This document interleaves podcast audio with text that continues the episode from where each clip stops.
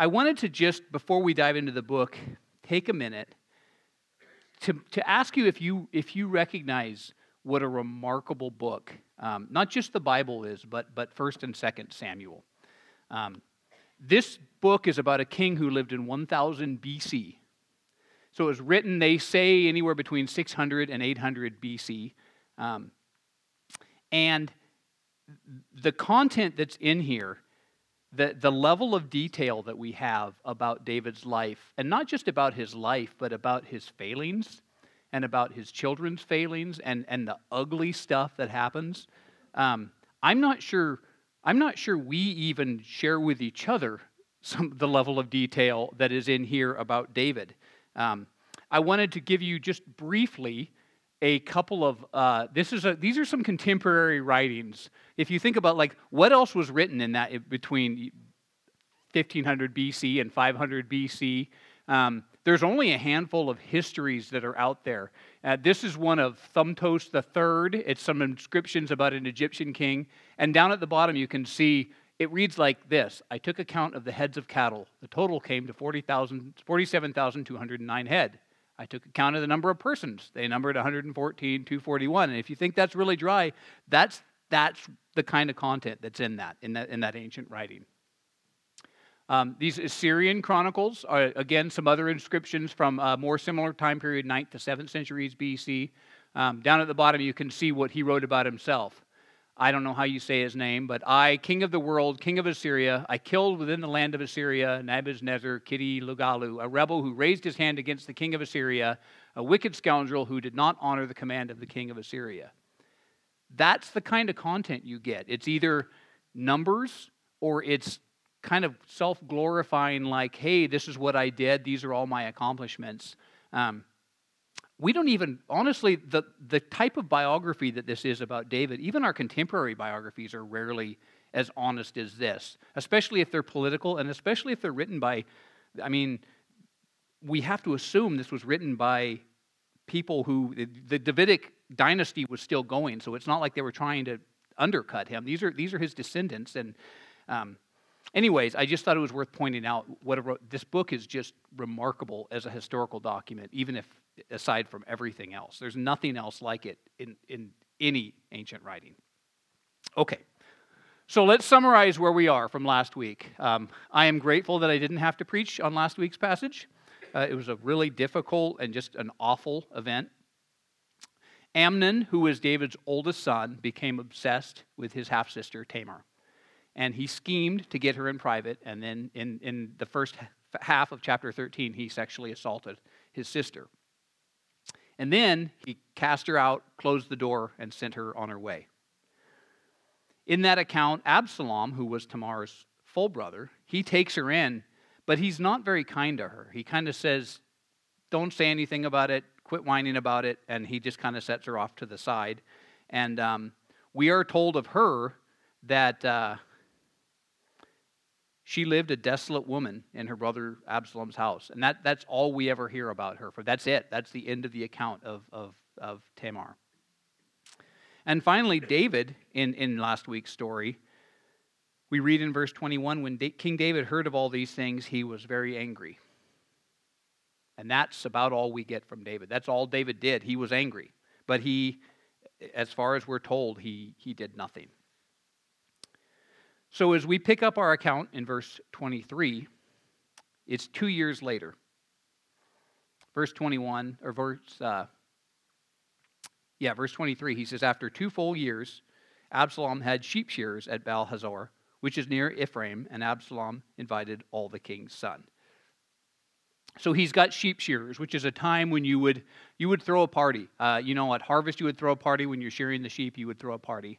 And you know what kind of dancing they would do when they did that? They would do the waltz. yeah. I, in my defense, in my defense, it's really hard to find good sheep shearing puns. It's, it's really difficult. Um, yeah, there's a reason for that. Yeah, there, there maybe is. So, so he invites David, and so, so Absalom my wife might be leaving soon. I think I've mortified her. So he invites David and, and all of his brothers to come along to join in the feasting that will take place. He says, um, he comes to the king and he says, Behold, your servant has sheep shearers. Please let the king and his servants go with your servant. But the king said to Absalom, No, my son, let us not all go, lest we be burdensome to you. So I think that's David's way of politely saying, Yeah, no thanks. Um, I, don't, I, I, I don't think he really wants to go. Um, the whole we want to be burdensome to you is, I mean, he invited you. I don't think he, he would think it's a burden, but David is like, mm, No, I'm good. So I, I wonder as we go through this if Absalom knew he would say no. Because if Absalom was planning what he was planning, he probably could not have pulled it off with David there, right? But it's interesting, he pushes again in verse 25. Absalom said, uh, or in the end of verse 24, it says, He pressed him, but he would not go, but gave him a blessing. Um, so I think Absalom says again, "Come on, you need to come. Come with all come with all the brothers." And, and David David gives him a blessing, which is I think kind of like, "No, you go and God be with you," or, or, "You go and you have a good time. Go with my blessing, but but I'm not going to come." Um. So, having had David turn him down, Absalom asked to have his brothers come along. He said, "If not, please let my brother Amnon go with us." And the king said to him, "Why should he go with you?" So I'm not sure if you experienced this, but when I read that, I thought, David, are you dumb? Like, like clearly he's he's planning something. I, I, that that's my impression when I read when I read that. Like he's specifically asking for for for Amnon to come along, rather than saying send all my brothers. But I think we have to remember a couple of things here. Um, the first is that this is two years later. It's two verses later for us, but for David, this is two years later. And as we're told, Absalom never, ever expressed how angry he was about what happened. It said, we're told at the end of, of last week's section that um, Absalom didn't say a word. He didn't say a word. And so David maybe didn't realize, likely didn't realize how upset he was about it. Second, Amnon is the oldest brother, he's the crown prince. So it is somewhat reasonable that you would say, Hey, king, you want to come with me to my party? And the king says no. And you'd say, Well, send the prince then. Why don't you send the prince and my brothers? Um, so, as, as blatant as it maybe looks to us, I don't think it was blatant um, to David necessarily. So, depending on how devious you want to believe Absalom is, and I would say he's pretty devious, as we'll see over the next few chapters. Um, you might suspect that Absalom knew going in that David would decline the invitation. And I think you might suspect that he knew that by David declining his invitation, he would be more inclined to say yes to sending the brothers. Um, sometimes you can get what you want by asking questions that you know the answer will be no to a couple of times. And then you ask the question that you want a yes to, and the person the person feels an obligation because they've turned you down from going on your invite. And I, I think that's what's going on here. I think Absalom was just that devious. Even so, David initially even pushes back on this. He says, Why should Absalom go with you? Um, and so you do wonder is David a little suspicious, or is he just like, I don't want to go to that party and I don't want to make my son go to that party? They apparently, I don't know, maybe they just weren't into waltzing. But, but, but Absalom keeps pushing. Verse 27 Absalom pressed him until he let Amnon and all the king's son go with him. So finally, he gets what he wants. His brothers are coming down to this, to this feast where he knows he's going to have his opportunity. So the stage is set, and now we read verses 28 and 29. Then Absalom commanded his servants, Mark when Amnon's heart is merry with wine, and when I say to you, strike Amnon, then kill him. Do not fear, have I not commanded you? Be courageous and be valiant. So the servants of Absalom did to Amnon as Absalom had commanded. Then all the king's sons arose and each mounted his mule and fled. So they're deep in the party. He has his servants. Uh, Amnon is drunk at this point. Um, is, is, his, his guard is not up. And, and Absalom's servants, uh, they get up and, they, and they, they kill him. And it seems pretty clear that none of the other sons were in on this or expected this because we're told they immediately get up and they ride off. They think they're next. So they're scared, they're surprised by it, and um, yeah, it, seems like they, they didn't really play a part in it. So now the scene moves to David back at the palace in verse 30. Um, news comes that all the sons have been killed by Absalom. And uh, let's read while, while they were on the way in verse 30, while they were on the way, news came to David Absalom has struck down all the king's sons, and not one of them is left. Now, we've, you've probably experienced this as I have. Oftentimes, the first news that comes to us from something, from a tragedy, is worse than what actually happened. Um, sometimes the, the leading edge of the news is, um, has details in it that are just wrong. And, and that's the case here. They, they, what, what comes back here is, is this terrible thing that is, that, it, that is actually worse than what really happened. And David reacts um, as we would expect him to. He's, he's devastated. We read, um, Then the king arose and tore his garments and lay on the earth, and all his servants who were standing by tore their garments.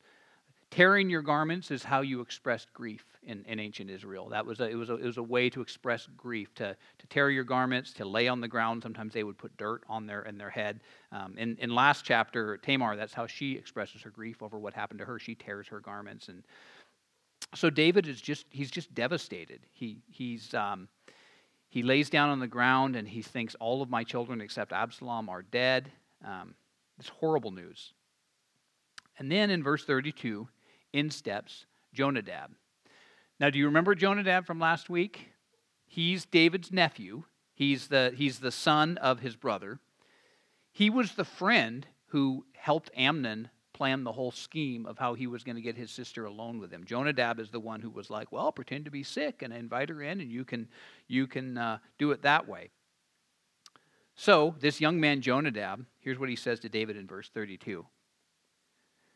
Jonadab, the son of Shimeah, David's brother, said, Let not my lord suppose that they have killed all the young men, the king's sons, for Amnon alone is dead. For by the command of Absalom this has been determined from the day he violated his sister Tamar. Now, therefore, let not my lord the king so take it to heart as to suppose that all the king's sons are dead, for Amnon alone is dead. So that's kind of interesting. This guy somehow knows that not all of them are dead. He wasn't there. The news is still, the people, the sons are still traveling there on their donkeys, going as, as fast as they can. But Jonadab somehow knows that not all of them are dead. And he knows that, that it was Absalom who gave the command. And he knows that Absalom has been plotting this for the last two years. See that? He said for the last two years he's, he's, been, he's been planning to have to do this. So it's possible that Jonadab is either a liar or is really wise and perceptive. Um, but it seems more likely that he was a, he was a co conspirator in this, that he helped uh, Absalom plan this whole event as well. That this was premeditated and pre planned by Absalom, and that he and his clever cousin Jonadab kind of worked out the details. Um, I wonder even if part of the plan all along had been to have a, a first messenger come and say all the king's sons are dead. Um, just so that when it turns out it's just Amnon that's dead, it's a little bit less of a blow. Um, and, and Jonadab could be the good guy to counter with, oh, no, no, no, it's not so bad, my king, it's just the one son. Um, so, why would, I guess that's our question, why would Jonadab align himself with Absalom? So, earlier in 2 Samuel, we have a list of some of the first few children born to David. Its sons were born to David at Hebron. This is before he's king. His firstborn was Amnon of Ahinoam of Jezreel. His second, Chileab of Abigail, the wife of Nabal of Carmel. And the third, Absalom, the son of Maacah, the daughter of Talmai, king of Geshur. So, a couple things to note. Um, one is that Absalom is not, um, Absalom's mother is not, is not Jewish. She's um, the daughter of Talmai, king of, of Geshur, of an adjoining kingdom. The other thing to notice is that there is this, this brother in between the two of them, this Chileab. And another, in, I think in Chronicles, he's, he's called uh, Daniel. So it's hard to find any information. Nothing else is said about Chileab other than that he was David's second son. And so most commentators would say that Chileab died young because he's never mentioned.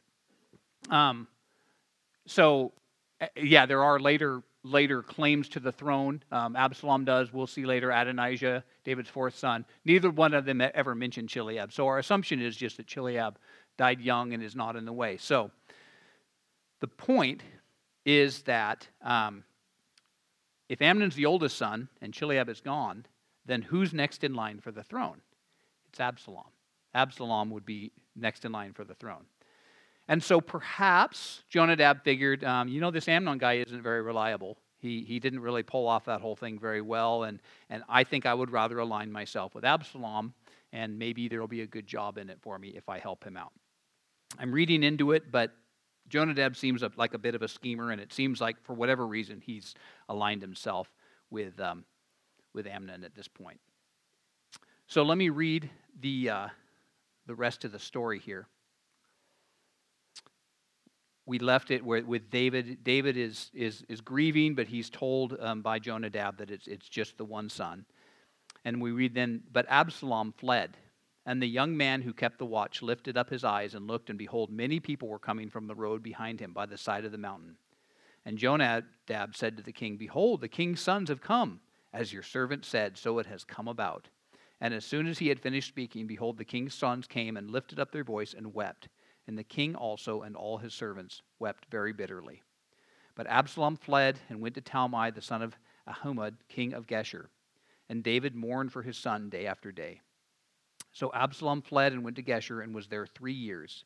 And the spirit of the king longed to go out to Absalom because he was comforted about Amnon since he was dead. So imagine that just as just as Jonadab said, it was only those sons that came to be true. How amazing. He must be really wise, right? I'm being sarcastic. But the sons all come, and, and it's true. They're, they're all alive other than Amnon, and they're weeping with David, and they're mourning with him. And, and Absalom, we read, flees to Geshur. And Geshur is where his grandfather lived. That's where his mother had come from. It's, it's situated to the east of the Sea of Galilee and the Jordan River. It's located in the area known as, as Bashan, which is modern day. It's the Golan Heights. It's where the Golan Heights are these days, if you know modern Jewish uh, geography. And so, as we said, looking at our genealogy, this is where this is where Absalom's mother came from. This is where his grandfather lives. Um, and it, it's interesting that where he sheared his sheep, if, uh, if, if Jerusalem is here and, and Geshur is here, where he sheared his sheep is here. So it was he didn't have to go through Jerusalem to get um, to get to his getaway place. That the Baal Hazor is right between the two. Um, so it just again speaks of the fact that it seems like this was this was planned. This was premeditated. If we in case we had any doubt. And we're told that he stays there. Um, for three years, and that, and that David mourned for his son day after day.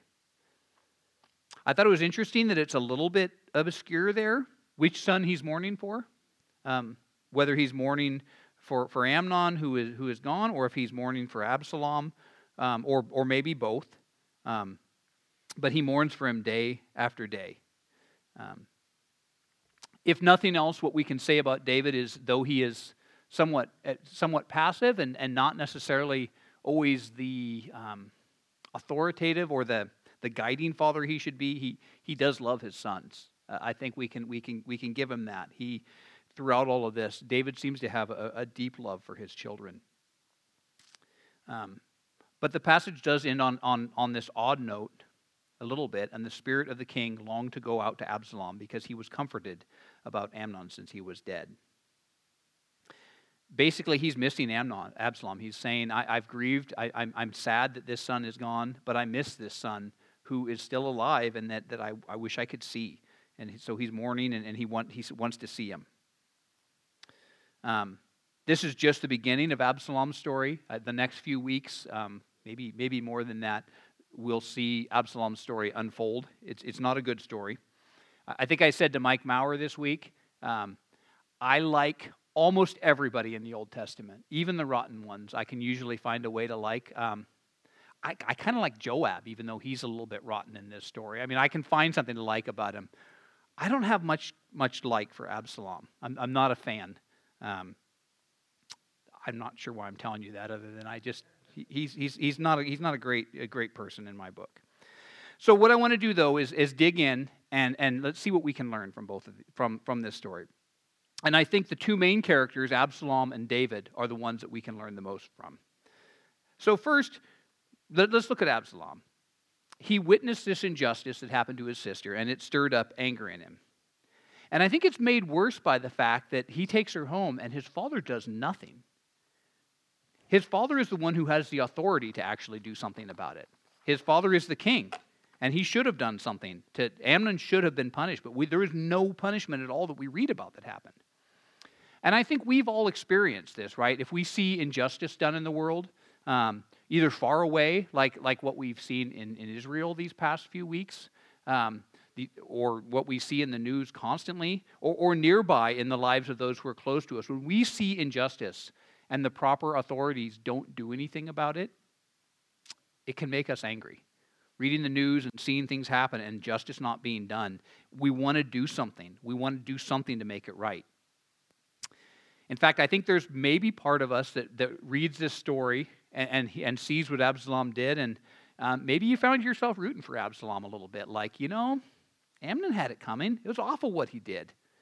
And you're not wrong. Absalom or Amnon did deserve to be punished. But I don't think Absalom was the one who should have done, done it. Murder is not justice. It's also worth noting that Absalom's anger and his hatred, the murder that he that he that he actually plays out, um, you could make an argument that, that murder is worse than, worse than rape. I mean, in our justice system, I would say that it gets punished more harshly. But Absalom becomes as big of a villain as his brother in the way that he plays out um, this, whole, um, this whole thing. So, how should we respond? Romans gives us some guidance. Paul writes, Repay no one evil for evil, but give thought to do what is honorable in the sight of all. If possible, so far as it depends on you, live peaceably with all. Beloved, never avenge yourselves, but leave it to the wrath of God. For it is written, Vengeance is mine, I will repay, says the Lord. That's the guidance God gives us when we feel that kind of anger. And it's a hard thing to do, but it's, it's, it's what God tells us. There's another thing in this, too, I think.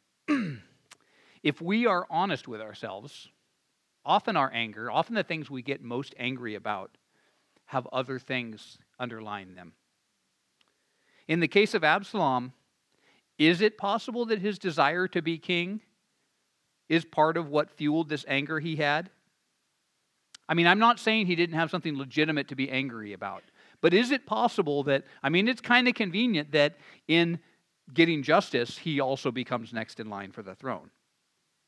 And you wonder, did he even realize that that was part of it, or did he convince himself it was all righteous anger? It was all selfless, righteous anger for his sister's uh, dignity and honor. I know so often I can be like this. I can be a Pharisee, a hypocrite, not seeing the plank in my own eye, seeing the plank in somebody else's eye and not the plank in my own eye. Um, so often, my righteous anger is, is rooted in selfishness, rather, if I'm honest about it.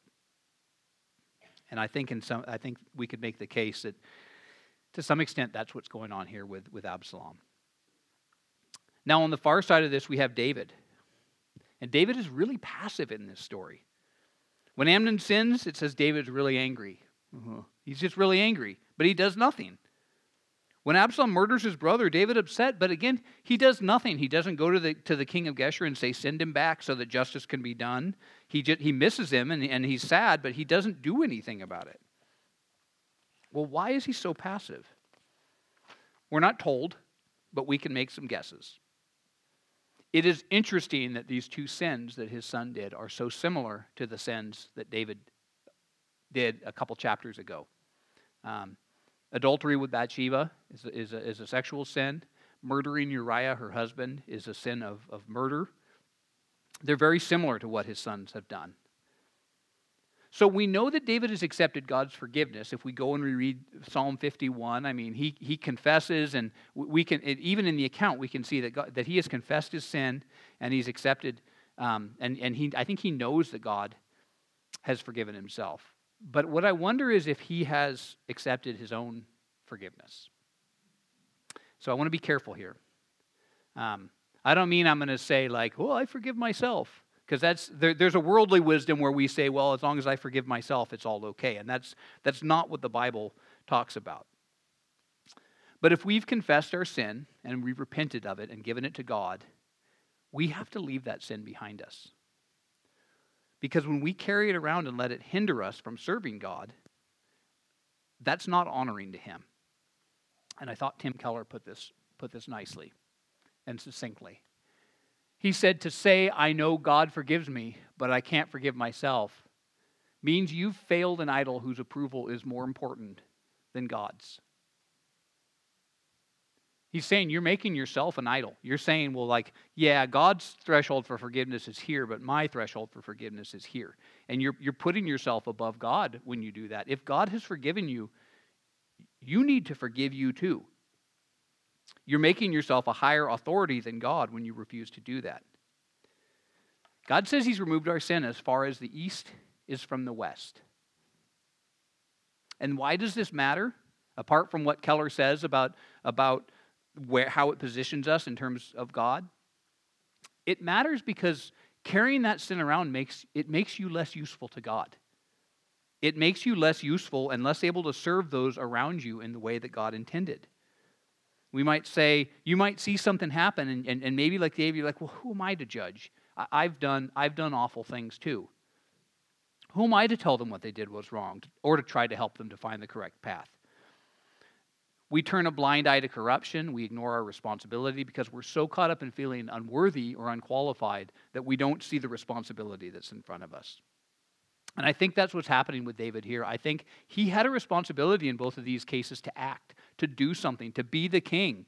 And I just think he was still looking so inward um, that he didn't, that he, that he chose not to do that. So we see David doing that as the king, not doing his job. We see Dave, we see Amnon or Absalom taking justice into his own hands. Um, and and because David didn't act in either of those cases, much worse things happened. There's a lot worse to come. I mean, spoiler alert, there's a lot worse to come for Absalom. And I don't think it had to be like that. I think David could have he could have parented his children better.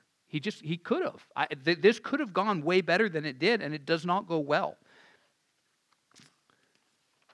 So, looking at these things together, you could, in one sense, say that Absalom's error was too much law and that David's error was too much license.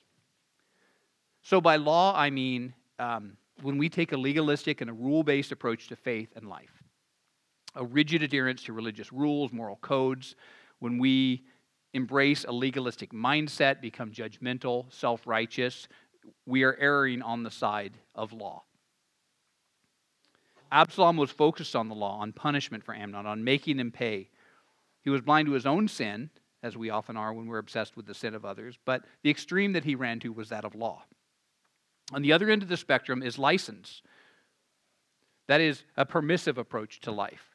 Um, disregarding moral boundaries, living without accountability, um, not, not judging evil when we see it. And, and this is the side that David fell on. He refused to act because he, he, he erred on the side of license.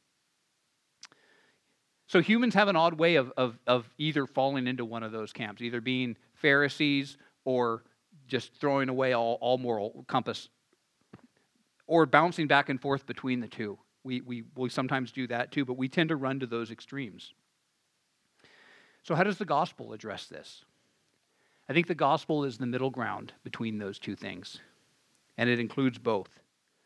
Because the gospel says to us we can't earn our salvation through rule keeping, the law, nor can we live without regard for moral responsibility. The gospel includes both. It's, it's the balance between truth and grace. Grace provides forgiveness, acceptance, and love.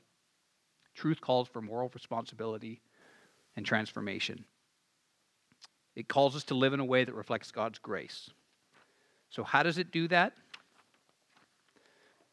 The fact that Jesus didn't just come to, to teach, but that he came and died, that he died in a manner that was a, it was an awful punishment, a horrific means of punishment. That tells us that God takes sin seriously. God takes the law seriously. Our sins matter. The evil you see around you, it matters. Jesus' death on the cross emphasizes that, that God's not blind to it. We see God in the, in, in the cross telling us, yeah, there is a lot of injustice in the world. I see it. And that's why this, this event happened. It wasn't just a, It wasn't just a little ceremony that Jesus came and did, it was a death, it was a punishment for crime. And he also reminds us that we're part of that. We don't stand outside of the bad things, we're part of them. And that those bad things, those sins, they lead to death. But if God had just left it there, um, then our only two paths would be the, the paths of Absalom or David to either run to law or run to license. Do we focus on the sins of others as Absalom did, or we're filled with anger and malice, um, or we focus on our own sins as David did and we're overcome with inaction? But that's not where God left us. Instead, Jesus rose from the dead. He rose from the grave, and in that there's hope.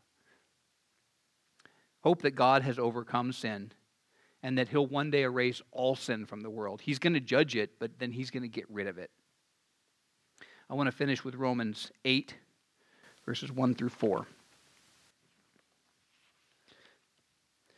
says, There is therefore now no condemnation for those who are in Christ Jesus.